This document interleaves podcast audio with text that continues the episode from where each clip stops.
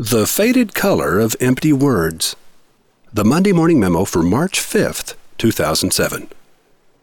Advertising isn't working like it did a few years ago. You've noticed this, right? Most advertisers are convinced that technology is to blame. TV advertisers will tell you that TiVo and her sister digital video recorders are blocking their television ads. But according to a recent report released by Leichtman Research Group, only 12% of American households own a DVR. But TV ad results are down far more than 12%. Radio advertisers will tell you that everyone is listening to iPods and satellite radio. But in truth, most of radio's loss has been in the 12 to 17 year old range. These pre adults are now spending only 51 quarter hours per week listening to commercial radio, down from a zenith of 65 quarter hours per week during the pre internet 80s and early 90s. The rest of us are listening about as much as we ever did. We wake up to radio alarm clocks and listen at work and in our cars. Overall, the audience for commercial radio has declined only about 4% over the past three years. But radio ad results are down far more than 4%. Online news aggregators gather worldwide news for us and deliver it instantly to our desktops. Traditional newspaper subscriptions are at an all time low, and so are newspaper ad results. But the results are declining faster than the subscriptions. Yes, technology is to blame, but not in the way that you think. I'm paid according to how much my clients grow, remember?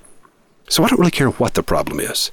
My job is to find it and fix it. Here's what I've discovered, tested, and proven. 1. Internet surfing has trained us to disregard empty words. 2. Relevance has become more important than repetition. Bottom line meaningful messages are working better than ever, especially when the fundamental premise of your ad is clearly stated in the opening line. Ads full of unsupported claims and overworked image building phrases are being rejected before they ever enter the brain. So say what matters. Say it tight, say it true. The audience is still there. What's gone is their willingness to pay attention to drivel. You spend about a minute each day going through the mail delivered by the post office, right? Before Yahoo and Google came along, those six minutes each week constituted your total weekly exercise in the high speed evaluation of content. But now you're spending more than a quarter hour per day scanning search engine results and web pages for relevant, meaningful, salient information. These daily quarter hours are teaching you and your customers to more quickly recognize and disregard word fluff and other irrelevant information. We're learning to filter out hyperbole and empty phrases. Is this beginning to make sense to you? To make your advertising work like it should, you're going to have to 1.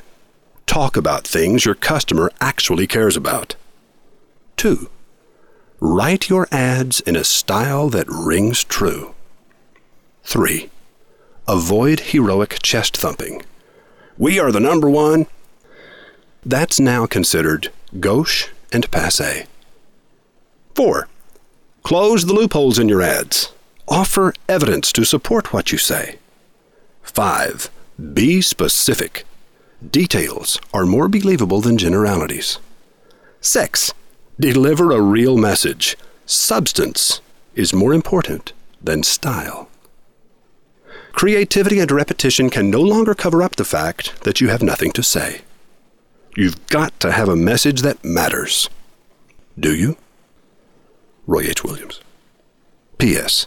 10 hours of detailed training by the Wizard of Ads on ad writing, including numerous ads conceptualized, written, edited, and discussed, are currently headed into production on DVD. Order this helpful new series pre publication and save $500.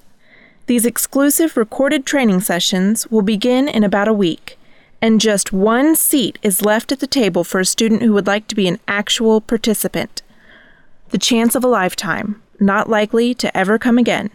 Just follow the hyperlink in the online version of the Monday Morning Memo for March 5th, 2007. You'll find it in the archives at mondaymorningmemo.com.